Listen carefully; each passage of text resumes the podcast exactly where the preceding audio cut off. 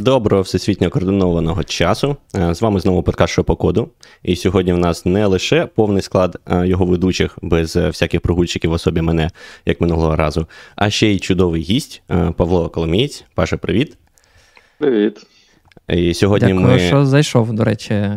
Ми дуже раді тебе бачити, і дуже класно, що з тобою ми зможемо поговорити більш експертно, ніж зазвичай. Да, хлопці? Та, так, і е, продовжуючи наші теми про е, бази даних, які ми недавно е, зробили випуск, і зрозуміли, що це, скоріш за все, перетвориться в серію випусків, бо баз даних багато різних, і про це можна дуже довго говорити. А сьогодні ми вирішили поговорити про HDB. Тому, мабуть, що зразу спитаємо з гостя, як так сталося, що народилася ідея зробити HDB, і, мабуть, почне, ну, далі піде, як піде. Так? Я я не знаю, да. не у Паші, мабуть, вона народилася, да? але як ти як ти здибався з цим проєктом, як так сталося, що ти почав е, займатися їм, і чи давно ти, ти їм е, займаєшся? Так, на, на якесь питання відповідати. Е, якщо на друге, то я, по-моєму, в цьому винен Твіттер. Я написав, що шукаю роботу, і, е, і Юрій з HDB написав мені клас, приходь до нас. І приблизно так. Це було у може, 2018 чи 2019. Ага, ну, тобто ти вже так 4-5 років да, на цьому проєкті? Е, три з половиною має бути. А, 20? слухай, так, то, то, тоді Математика не сходить. Ні, час, почекай. час летить. Так, все правильно, це був точно 19-й рік, тому що прямо через півроку почався ковід, і тому е, це причина, чому я команду ще ні разу не бачив. Я, до речі, хотів зазначити, Юрій, ти маєш на увазі Юрій Селіванов, який. А він core-розробник, да, CPython? Чи а... просто контриб'ютор? Він core-розробник також, та зараз він Python займається дуже мало, е, але мені здається, що його ще не видалили з кор-розробників. Угу. А ти його знав до цього? Чи просто Твіттер, магія Твіттера спрацювала? Ми трохи перетиналися ще, мені здається, років 10 тому.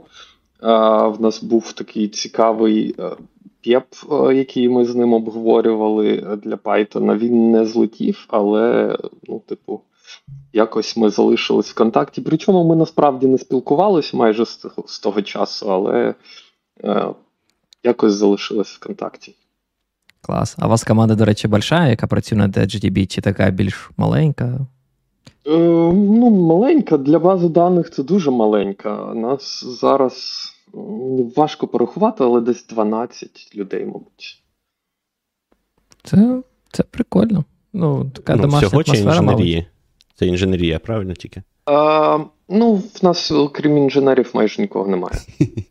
От класно, Лін. Лін все як... інженерів. Все як е, це завіщали, так сказати. Адепти. Можна пожартую, да, там CEO, CTO, CEO, да, Chief Architect. Там хтось є, хто працює. Ні, ну, Ваші написали, написали ж багато чого. Так, Ну так, ні, насправді у нас CTO е, е, багато пише, і і навіть Юрій, як CEO, в принципі, теж трохи пише, якщо не код, то то RFC або щось таке. Угу. А, Пропоную перейти все ж таки для обговорення HDB. А, Мабуть, перше питання, яке ми так окористили, хотіли задати тобі взагалі. От, от можеш там для слухачів і глядачів нашого подкасту розказати, а, Навіщо потрібен HDB? Ну, тобто, яку проблему вирішують, чому просто не жити з іншими базами даних? От Чому б ти порекомендував би використовувати саме цю базу даних, а не іншу? Без технічних там деталей, більш може якось високорівнево. Високорівнево. А, ну, Якщо.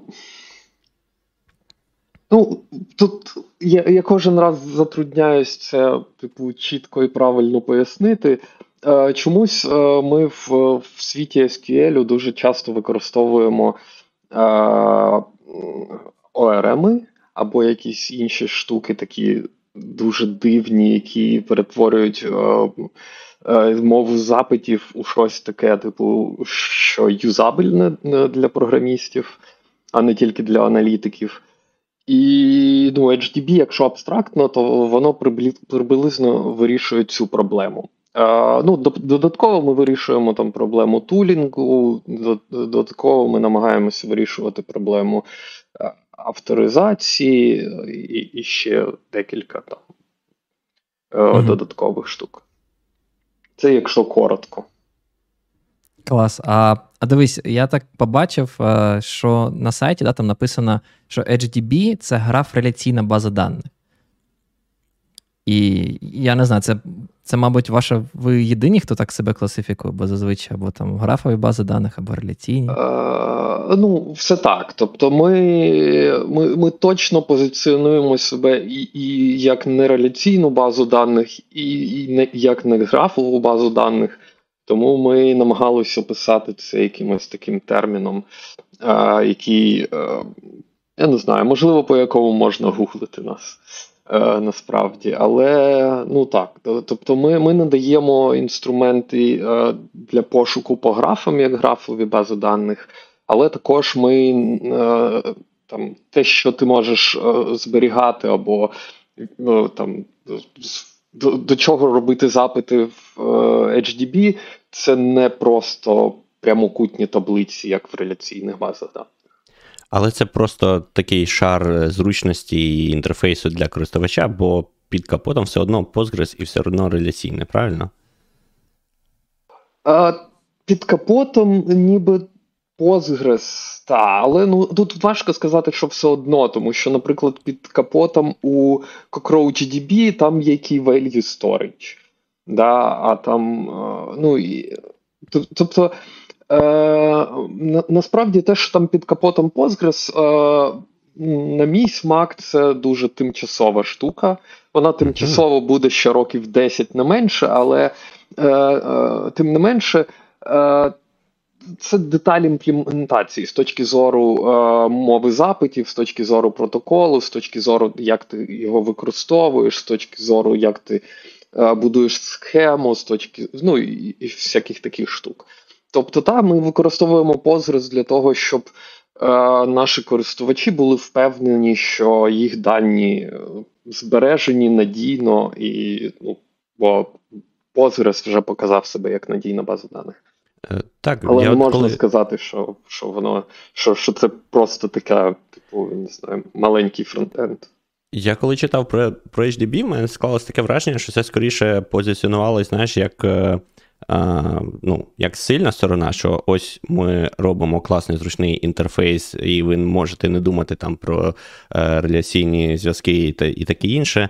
Але під капотом у нас все одно ось ця перевірена часом, так би мовити, і там 30 роками е, роботи бази даних, і тому ми фокусуємось на там зручності і тому, як це ну, працює в представленні для для користувача. А а сама, сам механізм бази даних, ось він, типу, як це, старий, перевірений. І тому от в мене, наприклад, завжди таке було я би не тягнув якийсь такий новий класний проєкт в продакшн, навіть якщо він супер виглядає і зручний, і все, просто тому що він там не перевірений часом і не зрозуміло, як він себе поведе на скейлі і таке інше. А у вас виходить, ну, цієї проблеми немає, цього не варто боятись, тому що тому що під капотом не не нова якась технологія, яку ви там з нуля переписали, і, можливо, ще якісь не ем, ну, не, не, не відпрацьовані знаєш, жорсткі кутки є, а, а все старе, добре перевірене часом, надійність, так би мовити, знаєш, це німецька, ну, не німецька, але тим не менше. А, Ну, ну, все так. Я я, я про це теж сказав, але ну, Postgres також є, має свої якісь ліміти. Тому, наприклад, ми зараз розглядаємо, це здається, не секрет що ми розглядаємо, наприклад, додавання full-text search за допомогою Elasticsearch. Тобто ну, працювати буде це точно так же. Ти зберігаєш все в HDB, воно зберігається в Postgres і надається на індексування в Elasticsearch. Тобто так більш високорівневий інтерфейс, щоб не щоб користувач не сам парився тим, щоб зберігати дані в Elasticsearch, і індексувати, зберігати в Postgres, індексувати в Elasticsearch, ви це просто спрячете від користувача. Робите звичайні запити, звичайними кварями, HQL, до якого ми ще дійдемо, і далі вже ефективно пошук. Прикольно. Я, до речі, хотів, ти от зазначив про те, що Postgres теж не лімітований. Я хотів задати тебе питання: а чи не стримує да, там, Postgres вас від того, щоб заімплементувати певні функціональність, бо все ж таки ви не реляційна база даних. Відповідно, можливо, якісь певні речі ви б хотіли би на вашу власну модель, яка існує, де там модель даних, е, натягнути якусь там іншу імплементацію. Чи чи є у вас вже якісь звичайно. Стримує? Е, стримує, звичайно. Ми, наприклад, зав'язані на те, як. Скалярні типи працюють в Postgres, да? Е, Ми не можемо Е, там, ну, там, наприклад, є тільки, е, якщо не помиляюсь, тільки signed integer, і ми не можемо зробити unsigned integer. Да? Е, ну, Тому що якщо ми будемо робити математику по-своєму, то вона буде дуже повільна. Там, ну, Це з простого. А, Тобто воно, звичайно, стримує, але ну, як все в технологіях, це якийсь компроміс. В базах даних, звичайно, надійність набагато важливіша, ніж додати unsigned int або щось таке. А Таке таке цікаве. І при при цьому всьому, при тому, що Postgres під капотом, а, сама, сам HDB, да, чи сама HDB, я не знаю, як правильно просклоняти, а, написано на Python. Чи я помиляюсь? Чи у вас інша мова? Е, Так. Е, Сам сервер здебільшого написаний на Python, але тут теж е, важко це назвати проєктом на Python, тому що HotPass там е, частково на C, частково на Python, що там є різні погляди на це. Python це інша мова програмування або ні. Я вважаю інша. Е, тому. Е, знову ж таки, більшість з точки зору кодової бази HDB це, мабуть, е, компілятор. Е, компілятор написаний повністю на Python, там є там, типізація MyPy, але але все одно це Python. Але коли ти робиш запити, і в тебе е, е, твоя приложенька ну, робить в принципі типові запити частіше за все, то вони кешуються у вигляді SQL, і тому на HotPass, тобто там, де там, де тобі швидкість потрібна, е, там Python або дуже мало, або або взагалі немає. Я я дуже точно пам'ятаю. Там здебільшого Python і C. Ми, звичайно, хочемо це переписати на Rust, але знову ж таки, це е, компроміс між. Yeah. Rewrite так, Rust. між. Uh, ну, знову ж таки, uh, переписати цю частину, яка чисто served query, uh, це достатньо збільшить надійність для нас, там, типу, позбавить mm-hmm. якихось диких багів, і воно не сильно велика. Ну, а але протокол... все одно нам треба думати. А протокол у вас, виходить, повністю свій. Тобто, ви, як ти сказав, PostgreSQL це деталь імплементації, у вас абсолютно свій протокол, і він бінарний, мабуть, да, і існують різні драйвери під різні мови програмування. Так, у нас свій протокол, свої драйвери. Е, ну, Мало того, що ми ну, не дозволяємо клієнтам е, дивитись Postgres напряму, ми ще робимо connection pool до Postgres на своїй стороні. Тобто ти ти з клієнта можеш відкривати там сотні коннекшенів. Е, якщо вони не дуже перевантажені кількістю запитів, то ну, вони будуть спокійно витримувати HTTP. Mm. А до Postgres там буде лімітовано стільки коннекшенів, скільки потрібно. Ну, це це цікаво. А, Але виходить, що. Ну, тобто, ваше масштабування в деякому сенсі тепер лімітовано кількістю е, коннекшенів, з яким типу в connection пулі. Побільше ви не можете паралельно запускати квері і відсилати на PostgreSQL. Вони будуть е, в ну, черзі, так? Ну так, але це не ліміт, це ну. Ну, ча, я, ну, розумію, тобто, так. Тобто ти можеш масштабувати Postgres, і таким чином в тебе буде більше коннекшенів від бекенду, він зможе робити більше паралельних uh-huh. запитів. Але там там компроміс з пам'яттю, там компроміс з тим, щоб CPU не не воювало один за одного. Да. Я, але, я тут... а, але, да. так, Вибач, перебив. Закінчити ми думку, я. Ну, а, а, я я хотів сказати, що на, на відміну від Postgres а, де тобі потрібен PgBouncer до цієї штуки, і і де ти не можеш просто з application а робити connection и, а маєш там ну, їх завершувати вчасно і все таке, навіть якщо вони е, не дуже ну, не дуже використовуються, то це набагато краще з точки зору скейлінгу. Ну так, так. Це це, це цікаво. Да. Ну, Просто зазвичай, наприклад, там з мого досвіду, в мене там невеликі були проекти, але а зазвичай ти там да, цей connection pool робиш в своєму в своєму власному застосунку, але треба про це пам'ятати, що треба там скількись е, е, дозволити там виставити розмір connection pool, а вас, виходить, ви це винесли на, на, сторону як серверної частини. Тобто, неважливо, скільки у вас буде клієнтів, ви все одно не не, не будуть, так би мовити, реф'юзитися, да, типу connection, які є, і квері, які відсилають, якщо там тих застосунків багато, наприклад. Так, але ж ну ти ти коли в застосунку робиш uh, connection pool, uh, ну ти не можеш uh, все одно між тисячою інстансів свої, mm. свого застосунку зробити connection pool. Да? В так, кожному так, буде погодись. свій. Uh-huh. Тобто, це це дуже е, добре лімітує кількість коннекшенів для е, ну, для синхронних е, застосунків, які uh-huh. там великі, але ну, для Python це насправді навіть не дуже добре працює. Якщо взяти щось там інше, ну, то, то буває ще гірше ситуації. Перш ніж е, вперед підемо, хочу останнє питання, там в чаті які задали. Так зараз питають, так для яких юзкейсів підходить е, ця база даних найкраще? Тобто, от які є якийсь у вас там, не знаю, основний ринок, основний домен, на який ви орієнтуєтесь? Що класно там вирішувати? Веб. то Будь-які веб-застосунки, скоріше за все, це це наша аудиторія.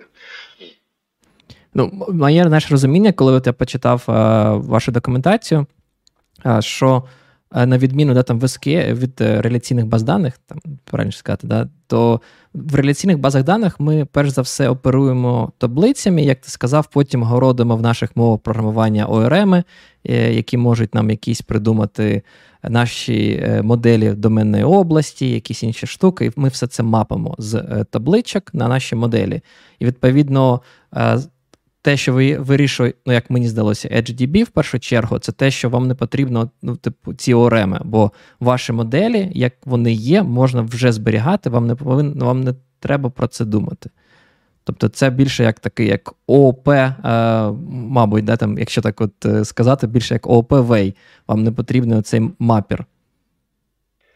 Е, Так, ну базово так. Е, ми намагалися зробити так, щоб е, моделювання було first class, да? не, не, не таблички, які потім ти кладеш моделі, а щоб коли ти описуєш схему, там вже були твої моделі даних е, достатньо точні. Да? В там, в будь-якій мові програмування вони не ідеальні, але достатньо точні.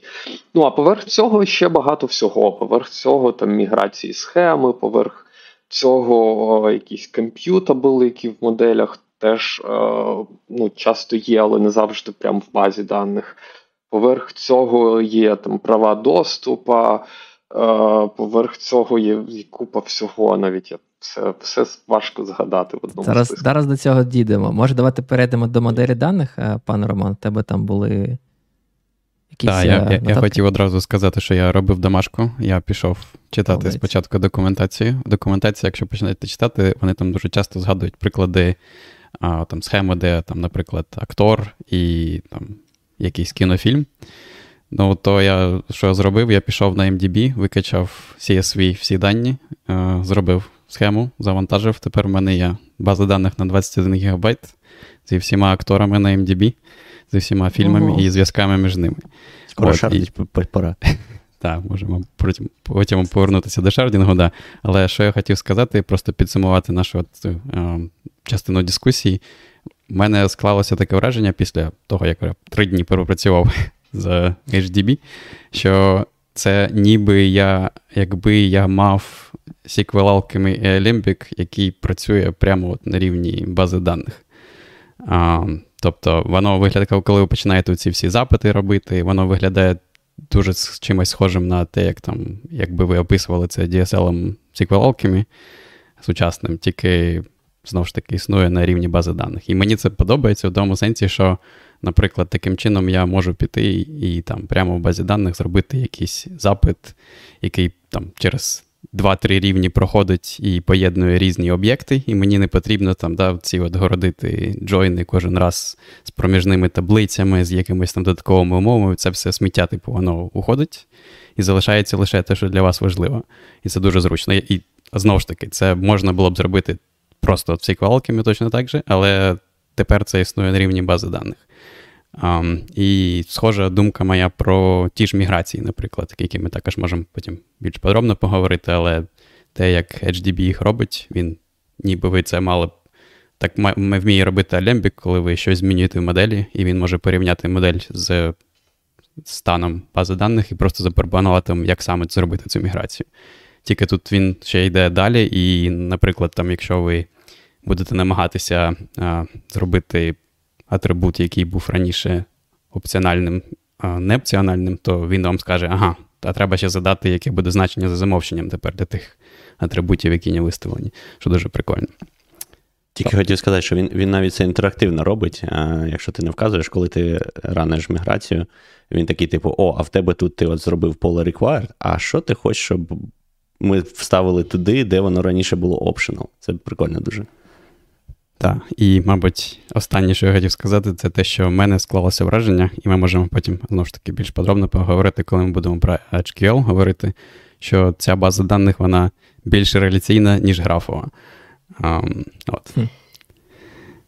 Серйозно? Ого, цікаво. В якомусь сенсі так, в якомусь сенсі я обожнюю наводити цей приклад, що коли ви дивитесь на GraphQL, там теж нічого такого графу, такого, як в графових базах даних, немає.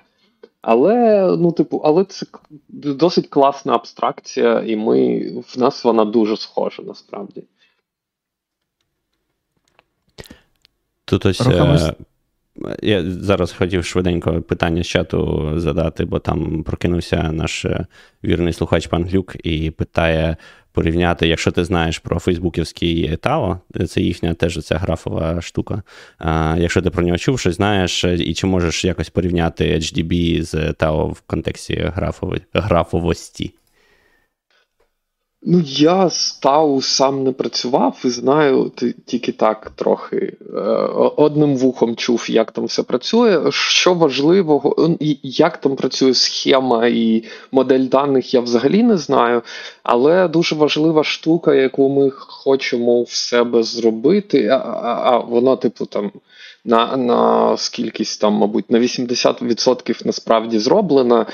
Е, тільки тим треба користуватись. Це ACL. Тобто ти можеш е, дати користувачам твоєї бази даних е, доступ тільки до того, до чого потрібно, і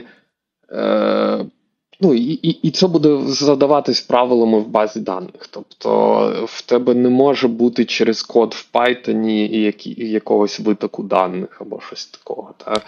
Ти маєш на увазі ну, через граф, тобто, що вони можуть достукатись тільки до там, даних, до яких вони мають connection в графі, чи, чи як? Ну, в тебе є користувач, да? ти можеш а, зробити. Е, ми називаємо це global variable в в, в схемі, яка, в якій є е, user ID, наприклад. Та. І далі ти можеш зробити, щоб будь-який запит до твоїх даних давав тільки ті дані, які цей користувач може використовувати або може модифікувати. Так? Тобто це працює з е, такою гранулярністю до там, кожного користувача або кожного там. Залежить від того, як ти хочеш це організувати. Окей. А, Так, хто пан Ігор хотів рухатись далі? Да? Так, я хотів е, рухатись далі, а у нас там просто була якийсь плюс-мінус план бесіди, яку пан Роман підготував до до модель даних. Я так розумію, пан Роман, Що а, там хотів Я я можу розказати, і Паша мене виправить. А, от, Модель даних, щоб щоб всі уявляли, хто ще не користувався, то така первинна сутність це а, тип об'єкту, це типу аналог таблиці чи класу ООП. От, е, Один запис в такому.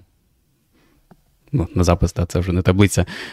Од, один екземпляр такого типу об'єкту це об'єкт, який був би екземпляр класу у вас в ООП, чи один рядок в таблиці в реляційній базі.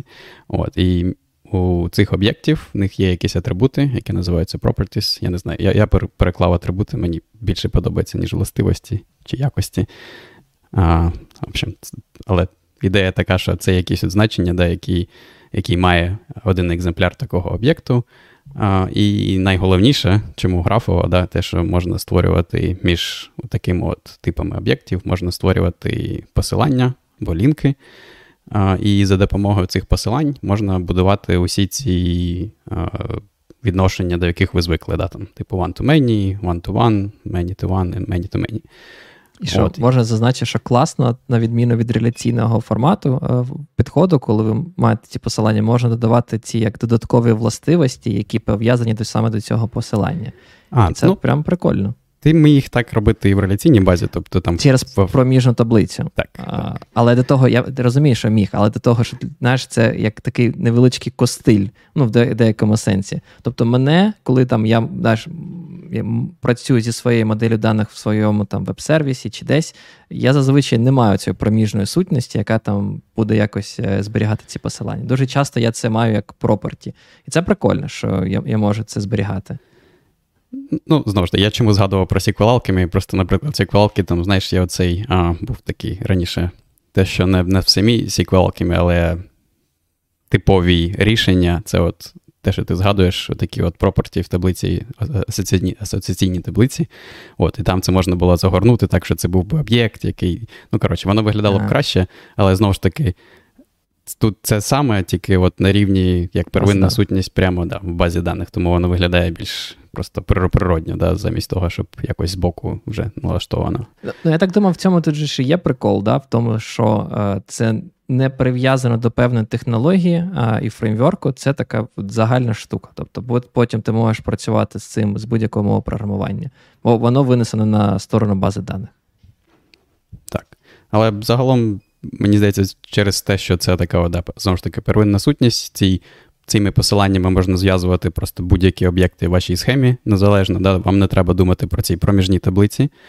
А, І оці от типи відношень яке саме з чотирьох да, видів, там, воно, типу, а, як це виходить з того, а як ви саме е, об'явили свій атрибут, чи не атрибут, точніше, посилання в тому вихідному об'єкті, з якого ви посилаєтесь на цільовий об'єкт.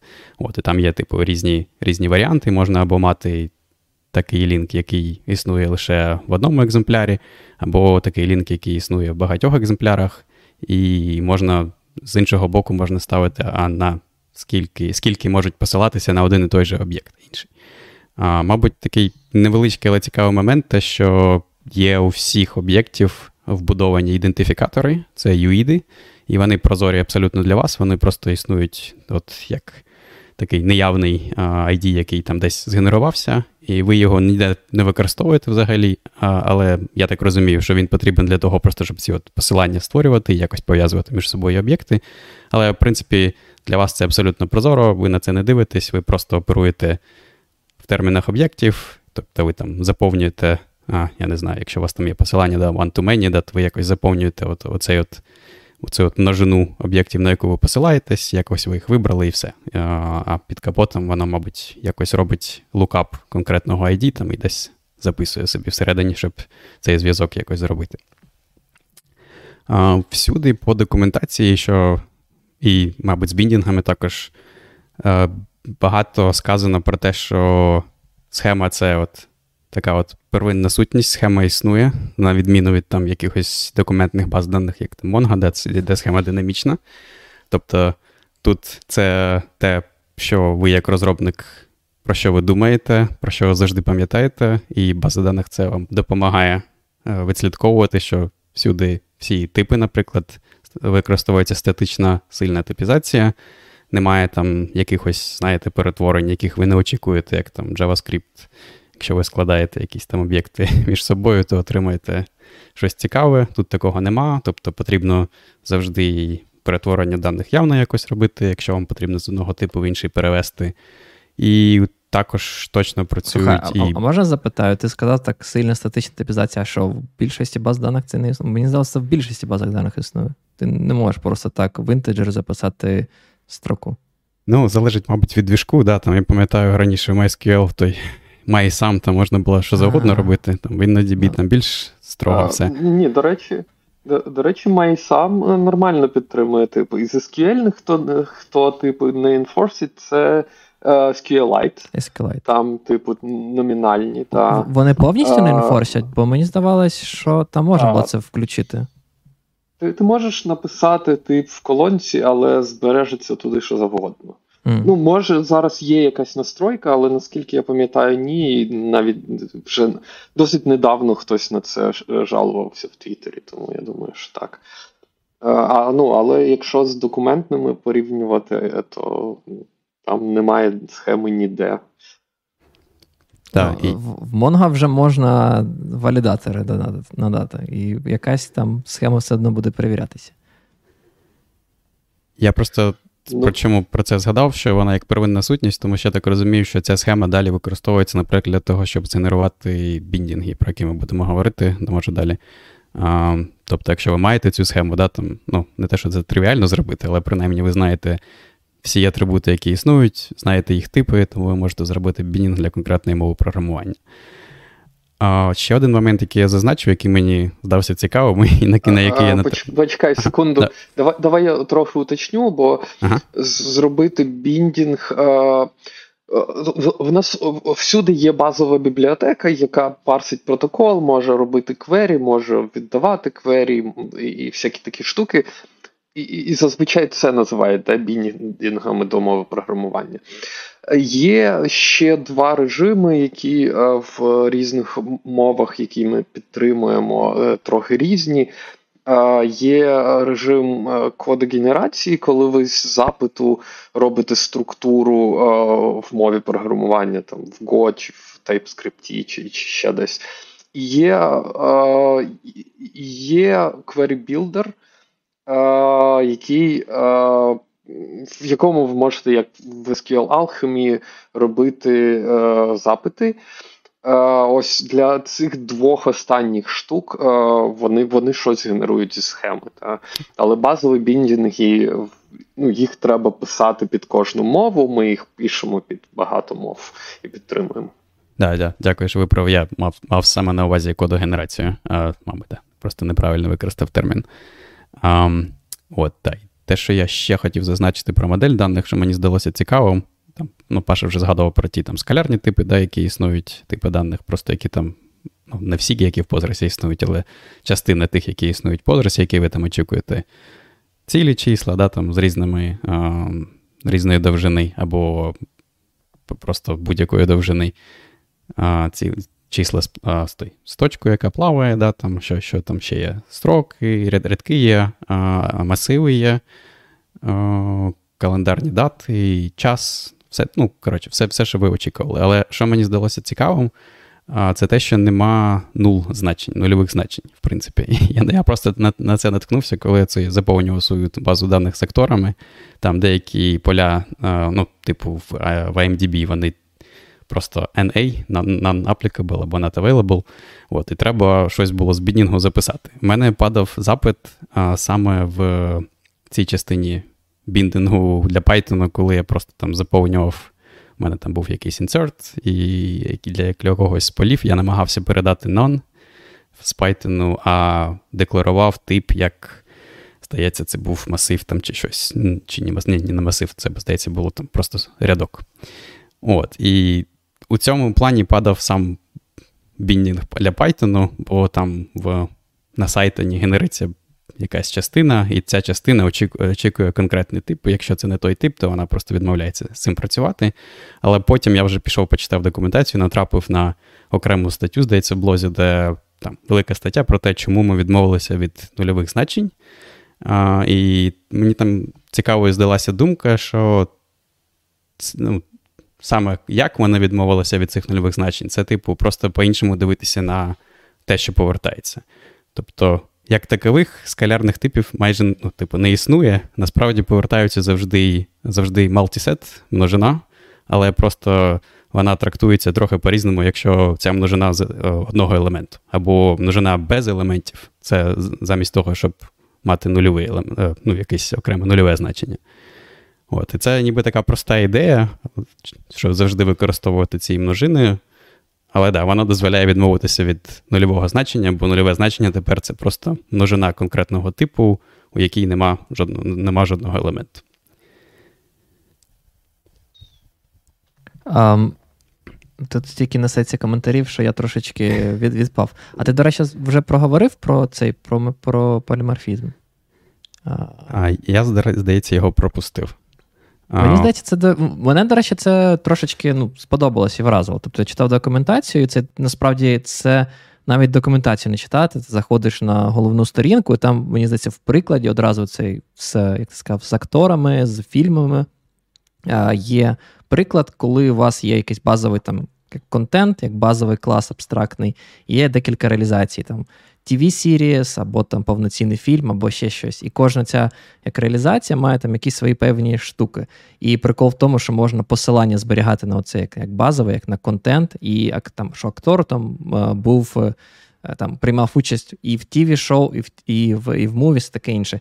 І це дуже прикольно, що це повністю скрито. Тобто, да, там в класичних SQL базах даних довелось би там Е, самому це все робити, якісь там і форенкійці, до речі, не можна було б, скоріш за все, да, зробити. Або створювати одну мегатаблицю, в якійсь дофіга колоночок у вас стоїть, і там де якісь колоночки будуть нулами, якісь е, колоночки не будуть нулами. Це дуже прикольно е, ну, зроблено. І тут я хотів запитати, а як ви взагалі це все реалізуєте в термінах Постгреса?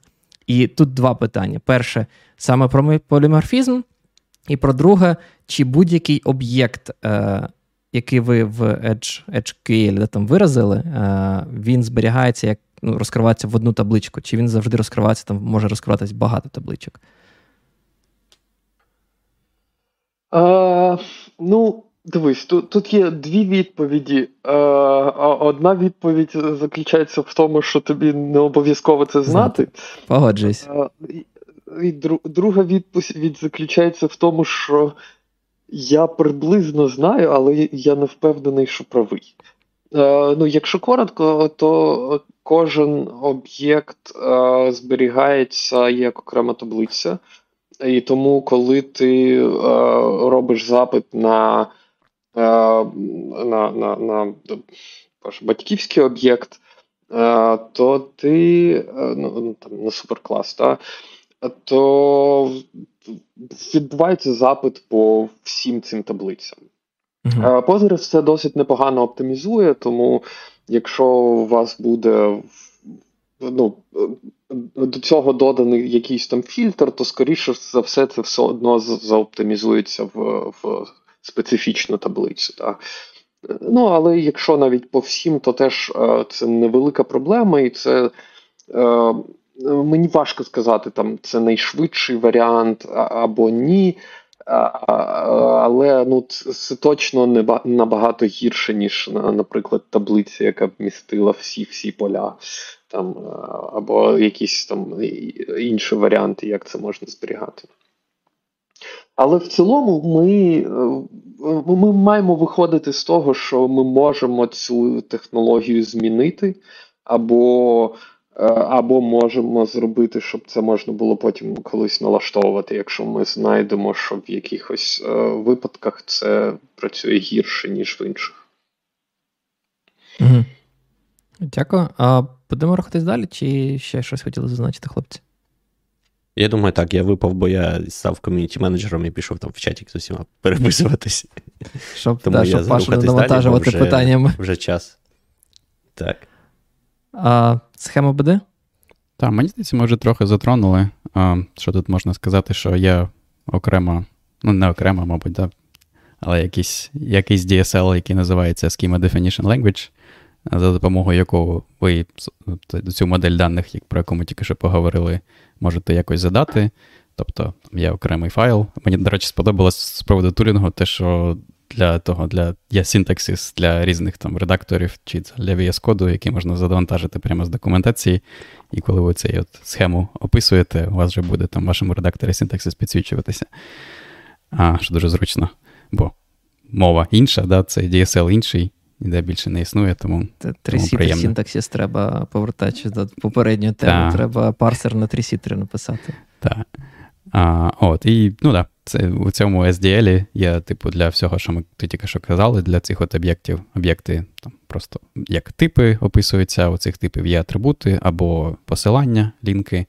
А, Мабуть, що цікаво, я не знаю, ну, не обов'язково для цього Postgres використовувати, да, але через те, що під каботом Postgres, то можна використовувати усілякі, так, так як ви очікували, да, там Postgres є усілякі обмеження, які можна поставити на атрибути, чи там значення за замовченням, чи от серед цих обмежень можна сказати, що це може бути або взагалі якийсь а, вираз, який ви самі напишете, або є якісь просто найбільш поширені вирази вже.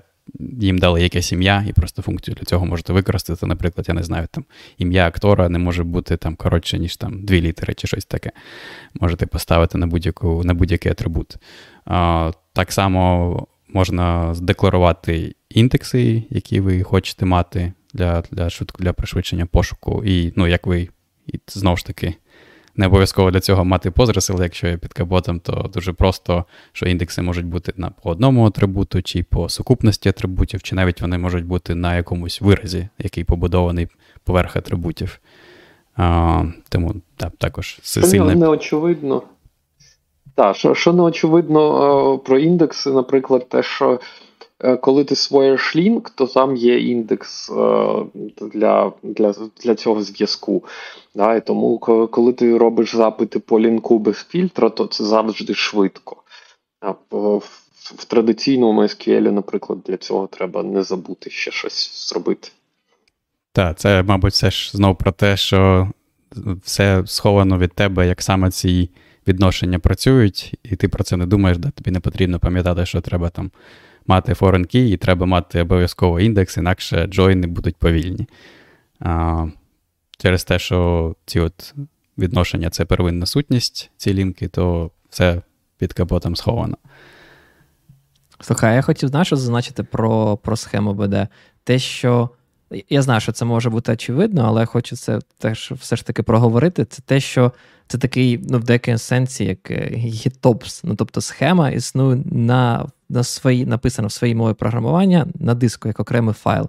Тобто, знаєш, для тих, хто програмує там на Python і звикли до Alembic або Django RM, або там SQL, то то в нас завжди схема була плюс-мінус описана в Python-коді. А тут вона існує в своїй мові, яка називається HQL, так розумію, да? і, в принципі, схема, мабуть, це ж частина HQL, чи чи це окремо у вас а, під. Ну, ми ми вважаємо, це складна термінологія. Ми вважаємо, що HQL це Саме типу, мова запитів, та HDB, SDL це Schema Definition Language, це розширення mm-hmm. мови. І і ще є дата, може, DDL, Data Definition Language. Е, це це мова, на якій е, робляться міграції. Да. Ви майже ніколи, в принципі, ніколи її не пишете, але вона потрібна для читання. Да. Угу. Ну, да, відповідно, те, що я хотів зазначити, це те, що да, от схема Definition Language, вона існує на диску. Тобто таке знаєш, враження, підход, як е, колись, мабуть, я, я, на щастя, не застав таких часів. Коли я так розумію, раніше, коли популярні були реляційні бази даних, до ОРМ всі так писали. Там, типу, була, був SQL синтаксис з табличками, там все зберігали, щоб можна було виконати, набудь, е, і там, створити таблички, схему в будь-яких реляційних базах даних. І тут щось схоже, виходить, тільки, тільки на іншій мові. Ну, типу, не можна сказати, що це колись. Ну, зараз так все ще пишуть в, в деяких місцях. Серйозно? Просто що. Ореми всюди. Ну так. Ні, ну, типу, е, це це важливо, якщо в тебе ну, ну, проєкт має дві мови програмування, або ти переносиш з однієї на іншу, і, і ще багато таких штук. Е, і, і, ну, Проблема ж цього DDL в, в SQL не в тому, що це. Не в тому, що ти пишеш не, не тією ж мовою. Проблема в обмеженості моделі, яку ти там можеш mm-hmm. зробити. Так. Так, так. Ні, я я, я просто хотів зазначити те, що з SQL, з цією обмеженістю дуже багато ну, повиносилось в мову програмування. І, А тут, виходить, як шах назад, ми знову типу, ми розширили нову мову, і це так розуміє, те, що ви намагаєтесь вирішити, е, перенести, придумати мову, яка більш, е, е, я не знаю, покриває більше сучасних юзкейсів, пропонує більше функціоналу, і щоб типу, це робити не на стороні клієнта, не на стороні клієнтської мови, а саме на стороні сервера, тобто таким тулінгом вбудованим, щоб це було не прив'язано до певної мови. Хоча насправді Alembic е, можна використовувати з будь-якою мовою програмування. Це може бути абсолютно окремий фреймворк, який просто менеджить міграції, який просто створює там, відповідає за схему. Ну так, але тобі треба тоді підтримувати схему у двох виглядах на на твоєму пітоні заради Алембіка і і на якомусь Go заради того, щоб там використовувати ці штипи, правда? А, а от слухай, тут таке питання. А де там, Коли я пишу на Python, і в мене там є skill алкімівські ці, наприклад, е, ORM, там Declarative, да? в мене є сразу автокомплішн, який дозволяє мені знати, які в мене там property і таке інше. Як це працює у випадку з HDB?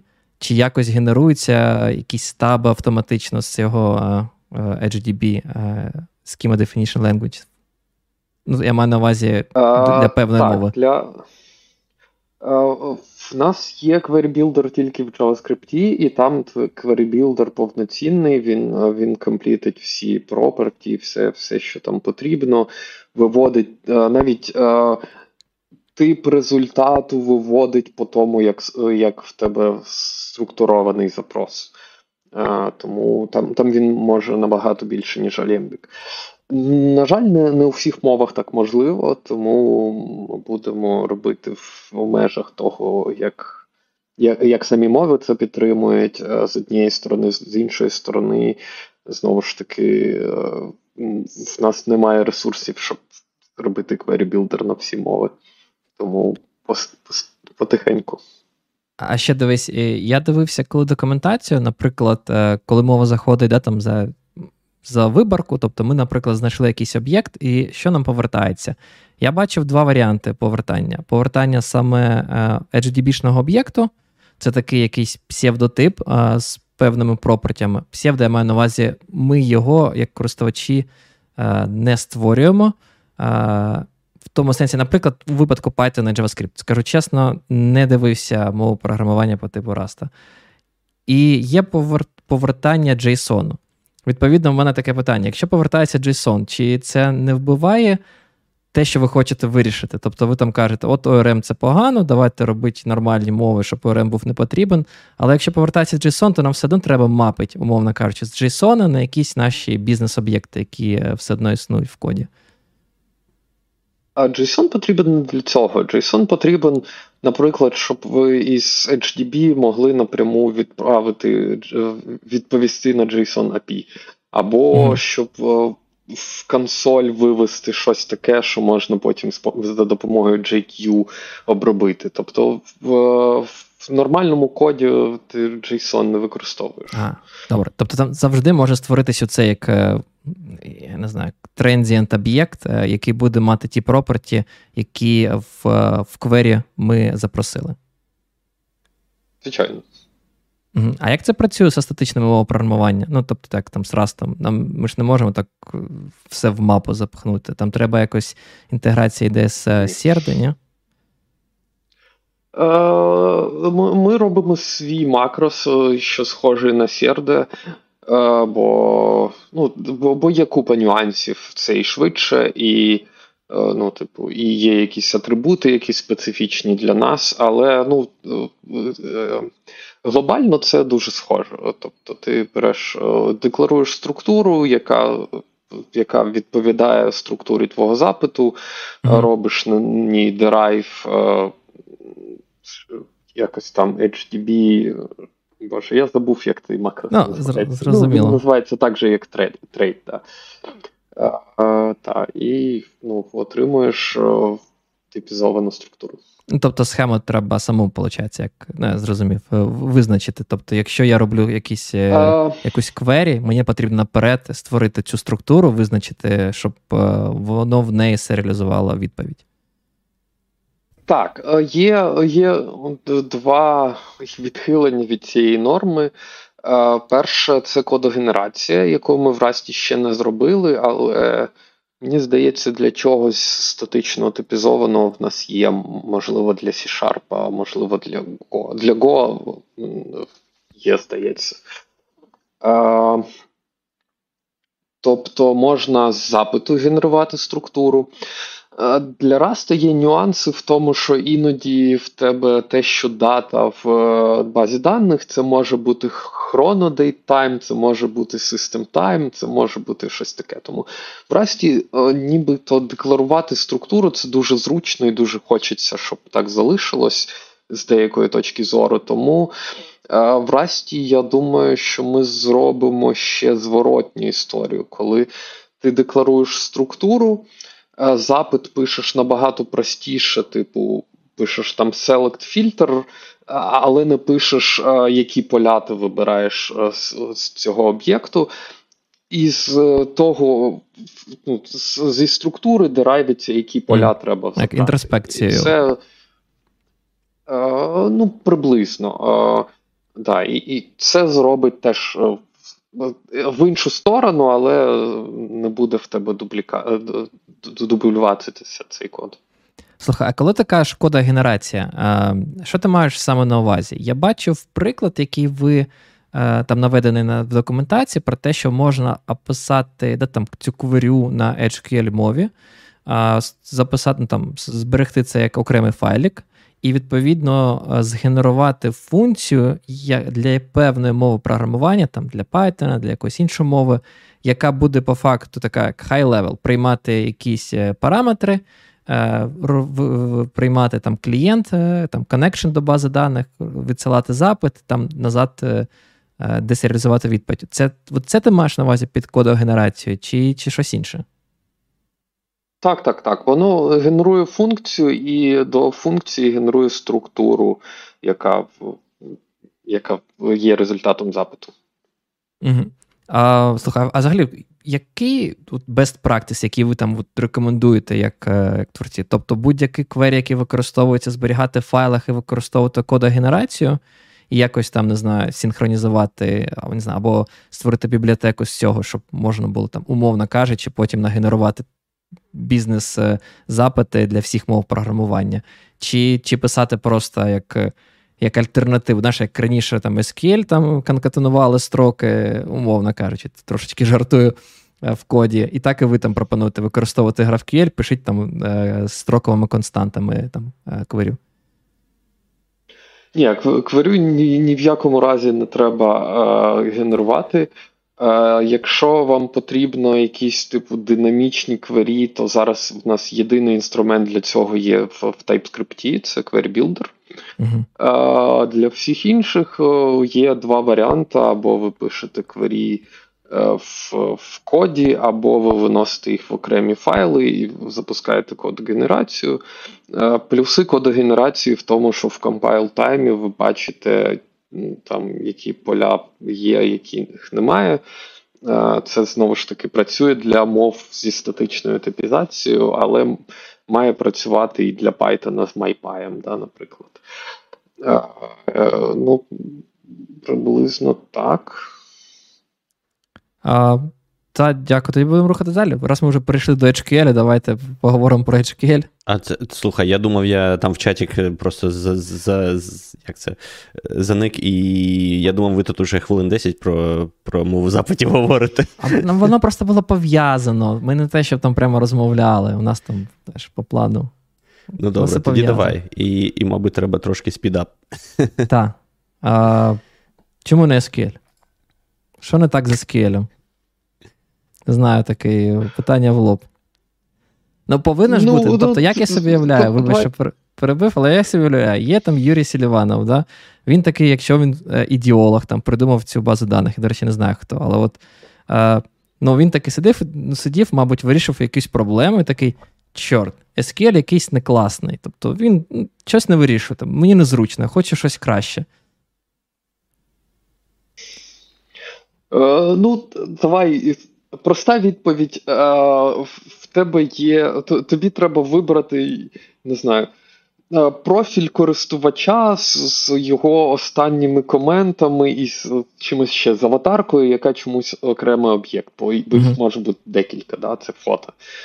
Е, коли ти це робиш в SQL, ти або робиш join трьох таблиць і в тебе виходить е, дані, якісь типу задубльовані, і взагалі, типу, треба якісь дивні операції з ними зробити, щоб щоб вони стали тим, що потрібно. Да?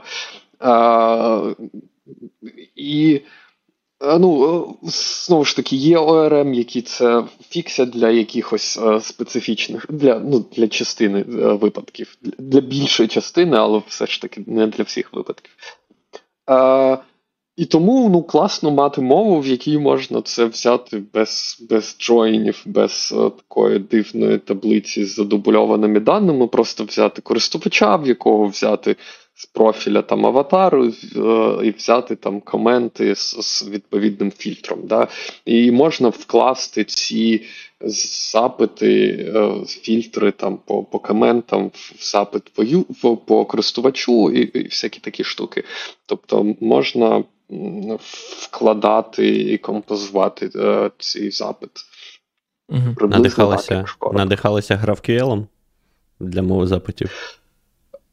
Е, Ну, там явно є та, явно є е, сліди GraphQL. Е, Різниця велика між тим, що ми робимо і GraphQL, в тому, що GraphQL він для того, щоб кінцевий користувач робив запити, тому там обмежене Е, те, які там фільтри ти можеш зробити, там агрегації взагалі немає всього, всього такого.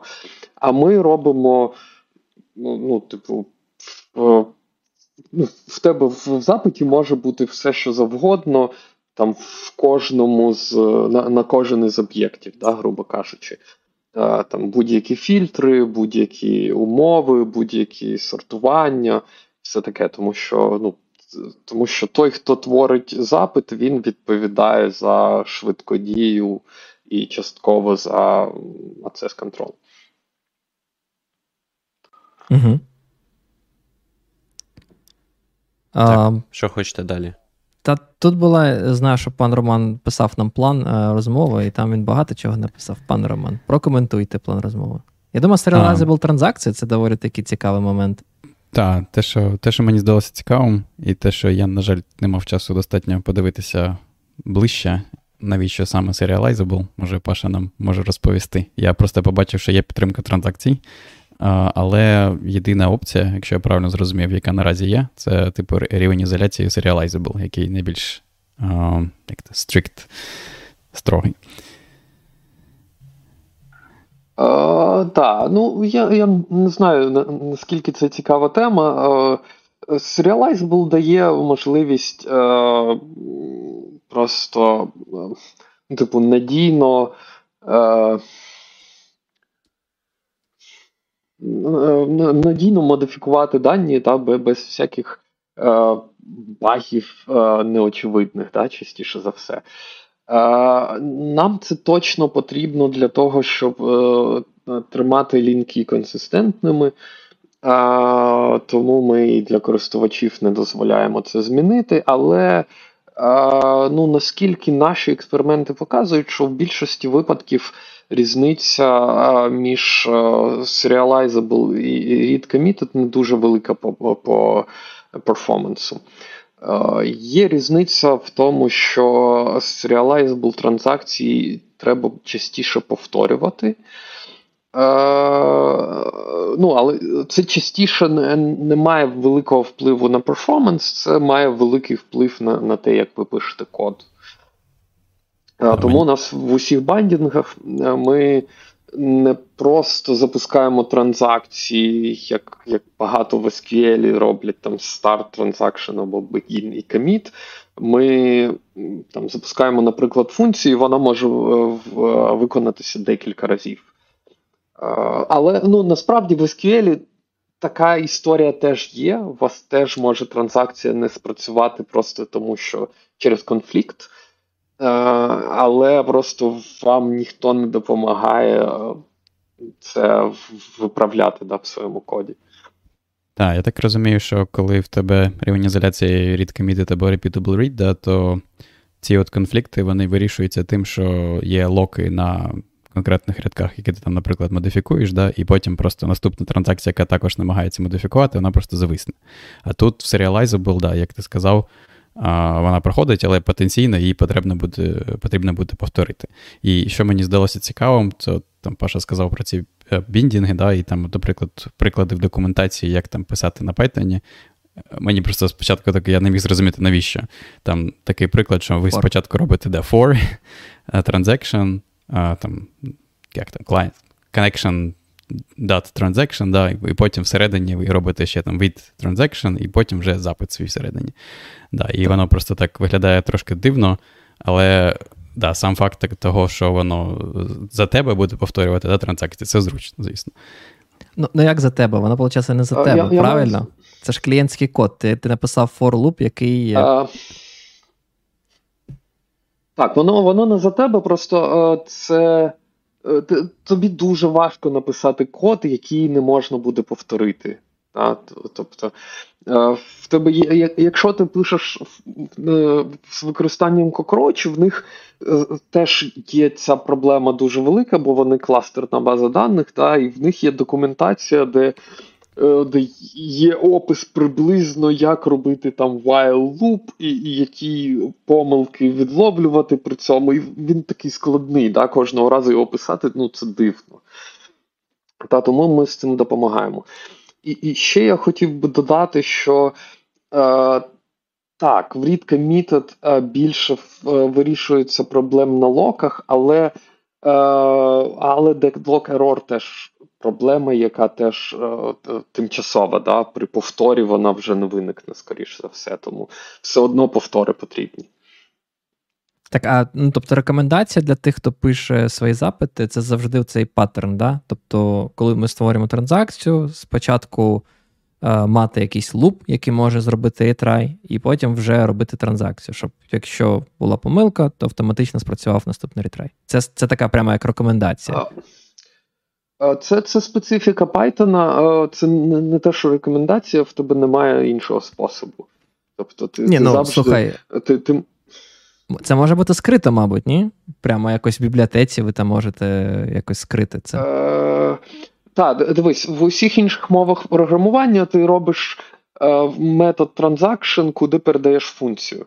Mm. В Python нема простого способу передати функцію в функцію, якщо ти не описуєш її, її з іншого її сторони. Так? Тому ми робимо луп. Е, ну, Ти ти все одно не можеш написати with connection е, е, transaction, тобі все одно треба писати for і в ньому with. Mm-hmm. Тому в тебе ah. все одно немає іншого вибору. Але yeah, ну, так, нам здалося, що так ергономічніше, ніж робити декоратор, який не можна присвоїти, або або робити там так, типу, а виклик інших... функції, а функцію треба було б в інших. А в інших мовах програмування, там, де ви передаєте функцію, ви автоматично робите, да, виходить, це ретрай? Тобто користувач навіть не бачить, що цей ретрай може бути виконаний. Так, там це менш явно, і ми це дуже довго обговорювали, і, і ну, прийшли до того, що це е, наче має бути типу, документовано, і цього має бути достатньо. А вимкнути якось цю поведінку можна тоді в цих мовах програмування? Ну, тобто, я не хочу ретрай. Не знаю, не знаю чому. Я не можу придумати жодного випадку, але не знаю, Super Low Latency API, не хочу чекати. Повалилась, повалилась транзакція, такий все. Просто помилку віддаю. Е, можна, можна. Ти ти можеш регулювати кількість ретраїв, ти можеш регулювати дилей між ретраями, е, тобто там без retry options є метод у connection або connection pool, е, яким можна це регулювати. Але по дефолту ми робимо правильно, на наш погляд, звичайно. Давайте рухатись, пан Роман, тебе був Так, я, я хотів хотів mm тут, мені здається, найцікавіше а, в цьому пункті. Це от ми трохи вже згадали, да, те, що от ці от відношення, вони первинна сутність, а, будуються через ці от лінки, які частина об'єкту виглядають типу як атрибут, який якось обчислюється, якось пов'язує. І в запитах в HQL дуже зручно писати там. Просто як ви очікуєте від ООП програмування, да, там через крапку, типу, тип об'єкту, крапка, ім'я цього лінки, і там і далі можете ви так слідувати через багато рівнів. І прозоро для вас, ну, не джойно робляться, да, а якось е, ці відношення розрулюються. І все це дуже зручно.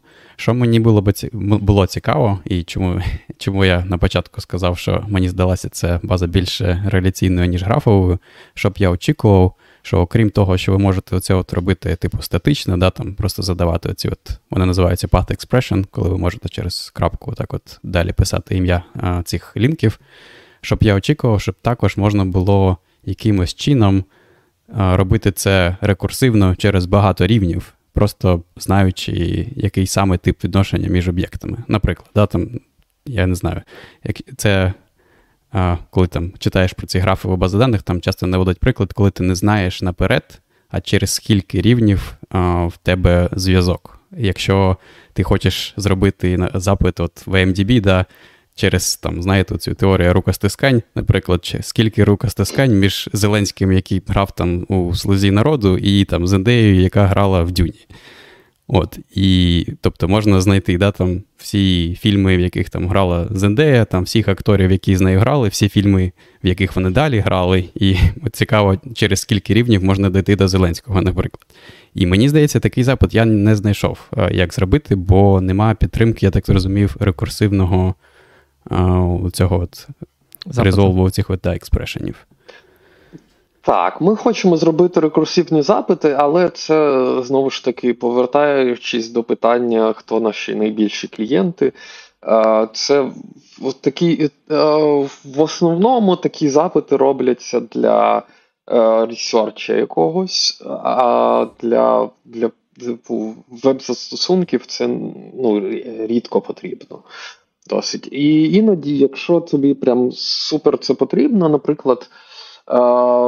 Типовий use case, коли в тебе на сайті є якесь дерево чогось, там дерево категорій, і тобі потрібно взяти зразу всі категорії, е, вкладені в якомусь, е, ну, в якійсь одній. Да?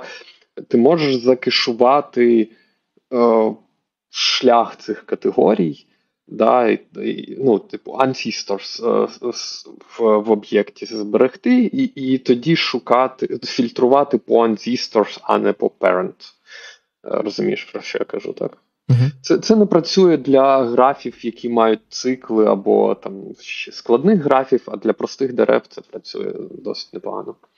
У мене, мабуть, останнє питання про про SQL це це як ну, перформанс. Тобто, де там в SQL ми завжди там знаємо про звичайний там, що коротше, про звичайну кварю. У нас є explain statement, який дозволяє нам зрозуміти, чи попали ми в індекси, чи не попали в індекси. Тобто можна якось складні квері аналізувати. Чи є щось схоже у вас? Як, Як можна розуміти, що я роблю щось не так? Explain буде ось в 3.0, яка має вийти через місяць, е, може трохи більше. Е, ну, Там там є кілька рівнів експлейну. Ми ми намагаємося показати, е, які частини квері, ось цього nested query, як як ти композуєш в в, в, в HTL, е, які частини мають найбільший кост або найбільший тайм, ну, найбільший час виконання. Ми також намагаємося показати приблизно той самий е, позрисовий експлейн для того, щоб міг дізнатися якісь деталі, там, чи є індекси, чи немає індексів. Uh, і і також важливо сказати, що знову ж таки, за рахунок того, що лінки в нас є, і вони uh, проіндексовані по замовчуванню, то проблеми з запитом виникають набагато рідше. Але ну, буде експлейн, звичайно, бо, складні випадки вони такі. Ну, тобто на, на сьогодні просто рекомендація така: якщо у вас щось кваря працює повільно, треба дивитись, як е, це все це конвертується в SQL і намагатись зрозуміти, де що пішло не так. Uh, ну, SQL важко читати. Той, той, що ми генеруємо, це, мабуть, можливо, але дуже mm. важко. Я не можу сказати, що я це рекомендую. Uh, я реком... би порекомендував подивитися на Е, складні фільтри і на складні сортування, які у вас є. Uh-huh. І ну, частіше за все там є проблема. Тобто, якщо у вас є фільтр по чомусь неіндексованому, то явно треба додати індекс. Якщо у вас сортування по чомусь великому і неіндексованому, то, то явно треба додати е, індекс. У мене, до речі, була проблема. Я не міг зрозуміти, чому запит повільний. Я робив bulk insert, і я так до кінця і не зрозумів, але те, що я зрозумів, що там просто для bulk інсортів пропонується використовувати, ви типу від селей відправляєте серіалізований JSON в HDB, а в HDB всередині там є підтримка for, але for це як не той, не як луп із о, то, ну, з імперативних мов програмування, а він як е, як set comprehension в Python, типу, працює.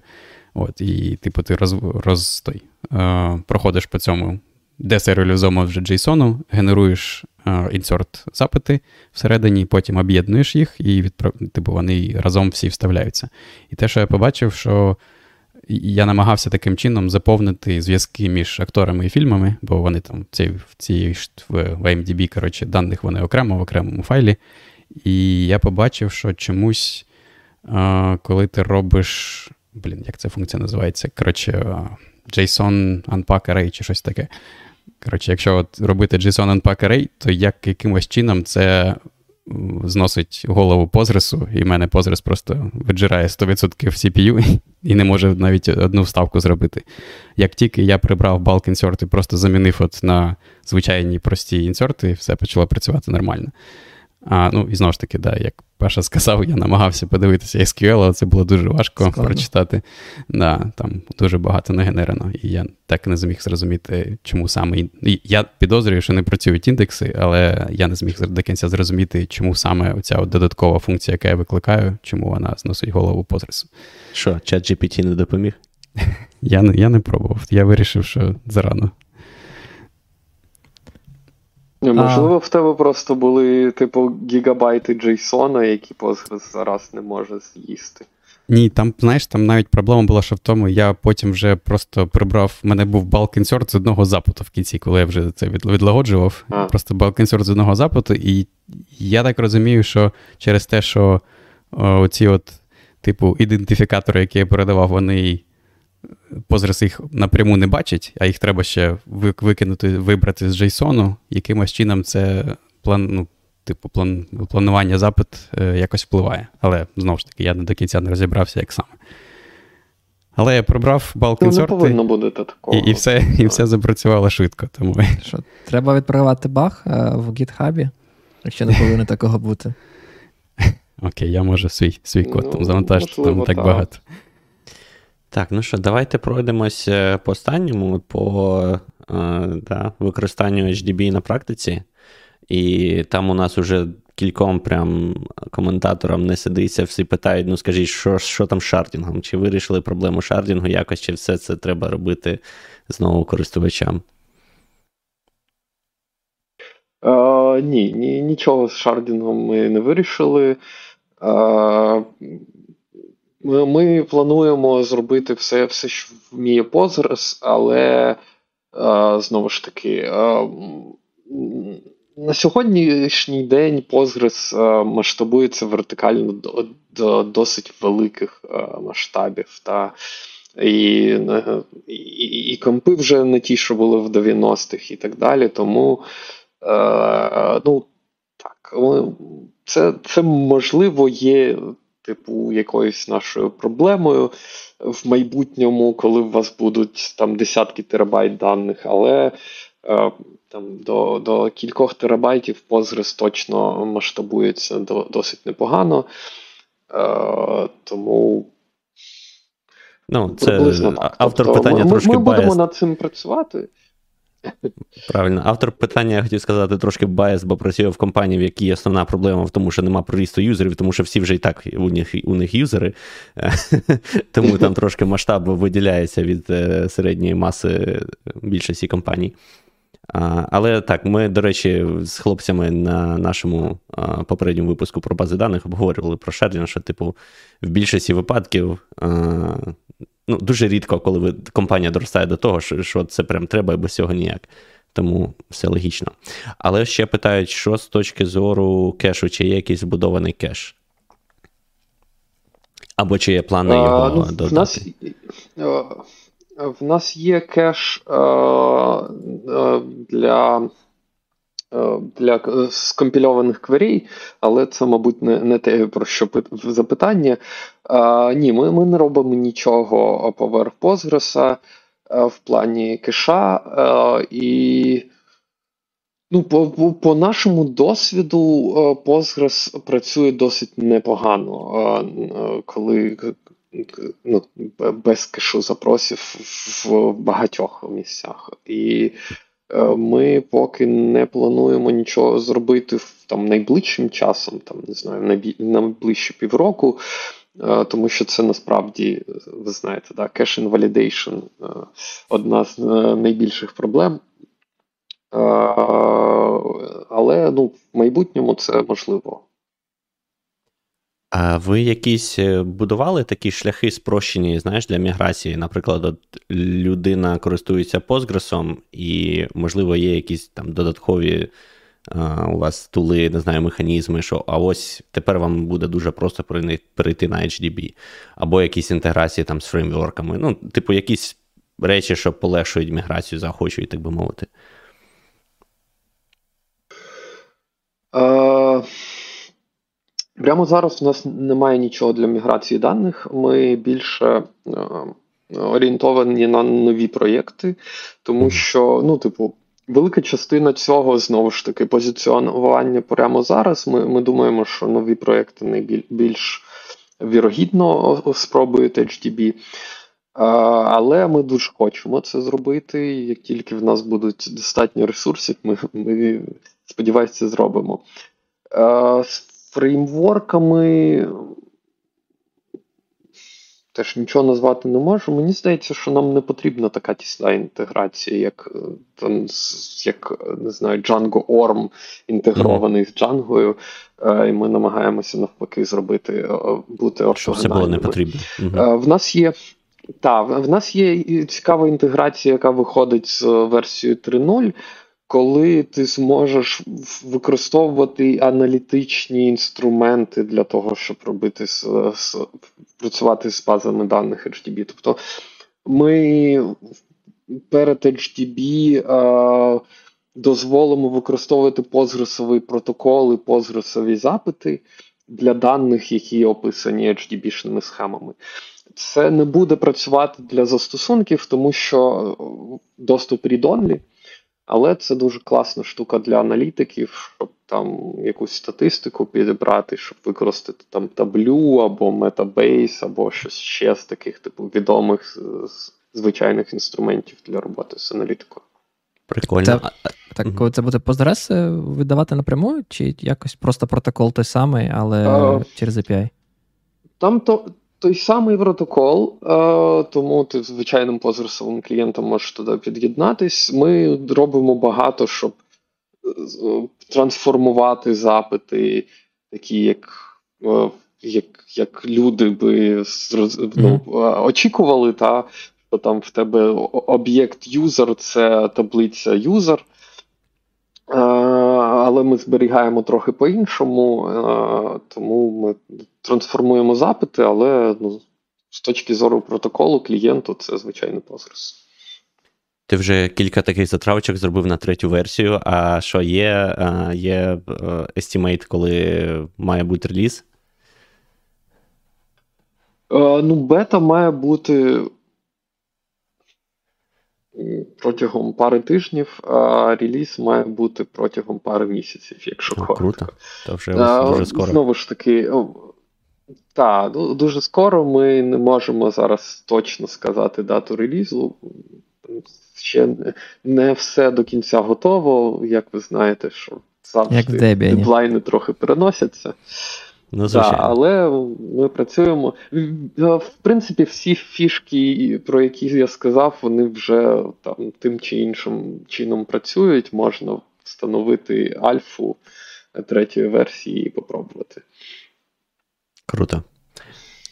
А що в нас ще було? А З приводу HA е, є якісь особливості, чи все класично так само, як з Postgres?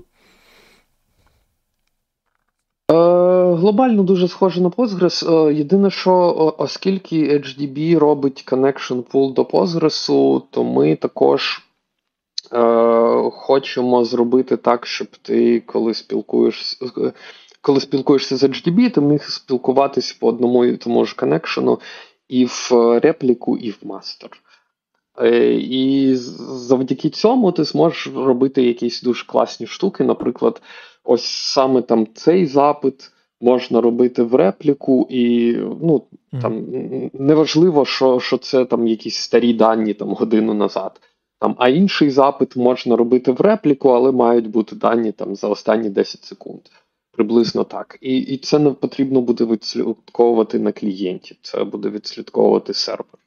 Ми, до речі, щось схоже робимо з MongoDB. Там теж є можливість е, read preferences сказати, що там тобі підходить secondary, якщо там replication lag менше, ніж такий. А PostgreSQL з коробки підтримує взагалі такі штуки, чи чи ні? По ідеї, в них же немає такого розуміння.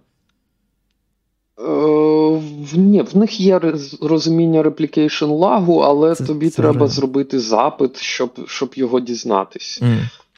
Тобто ти кожен раз спочатку робиш запит, дізнаєшся, який там replication lag, і потім ти Я маю на увазі, що, або, що або... щоб не робити це з клієнта, щоб клієнт просто відправив запит е, в PostgreSQL. Получається, не може. Да? В PostgreSQL ми по факту відправляємо Ні, запит або на master, або на якийсь slave. Ми там не.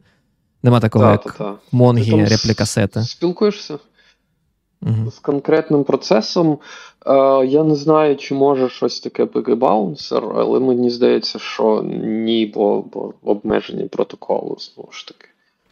А ти сказав, е, коли просто затронув тему master, master, master slave, всіх цих штук. Е, а е, як його scale ить? Тобто він scale иться як під капотом саме Postgres, а ця частина, яка імплементує саме HDB, е, скелиться окремо. Тобто, як це як це скелиться? Вони скеляться разом е, чи чи окремо?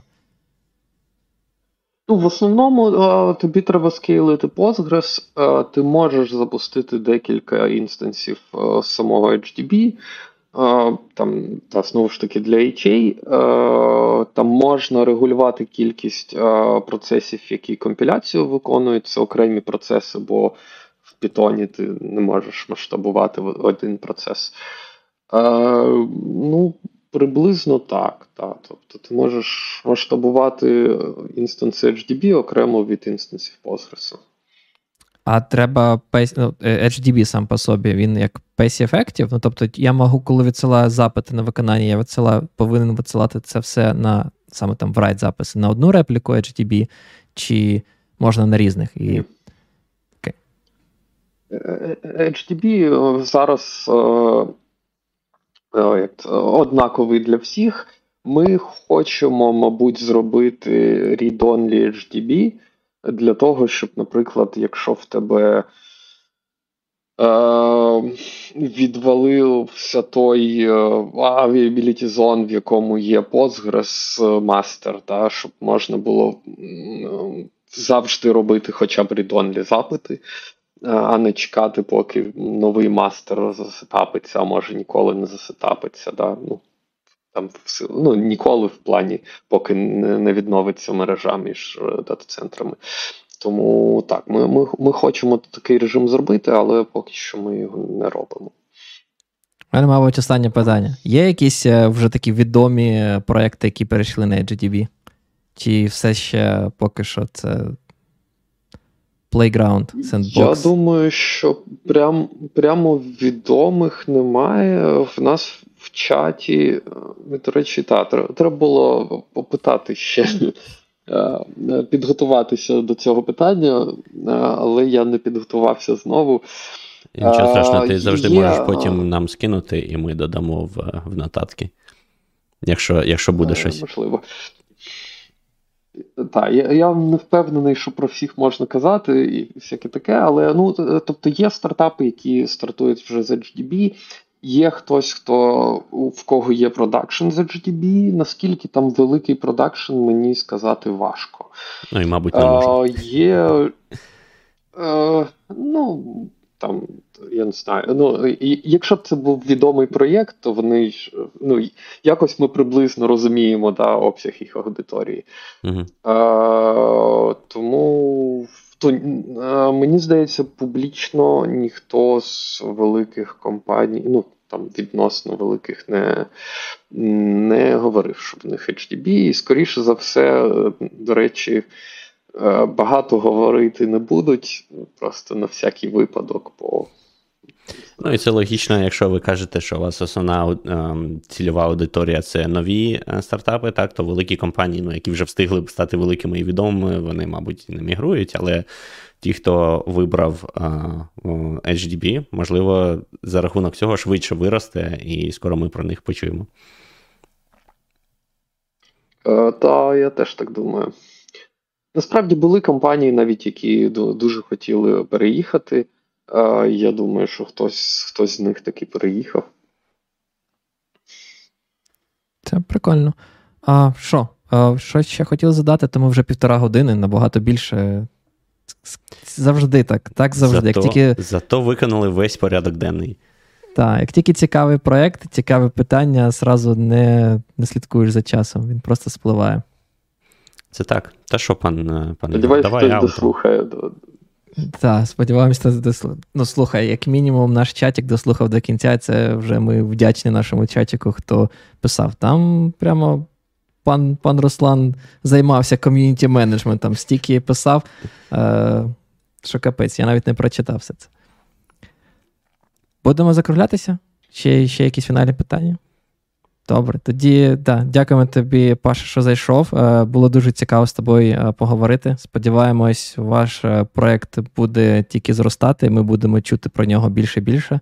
Якщо захочеш прийти ще раз до нас, розказати про якісь фічі Edge, HDB нові, коли там 3.0 вийде, то ти пиши. Ми з радістю можемо це все пообговорювати. Або про Rust.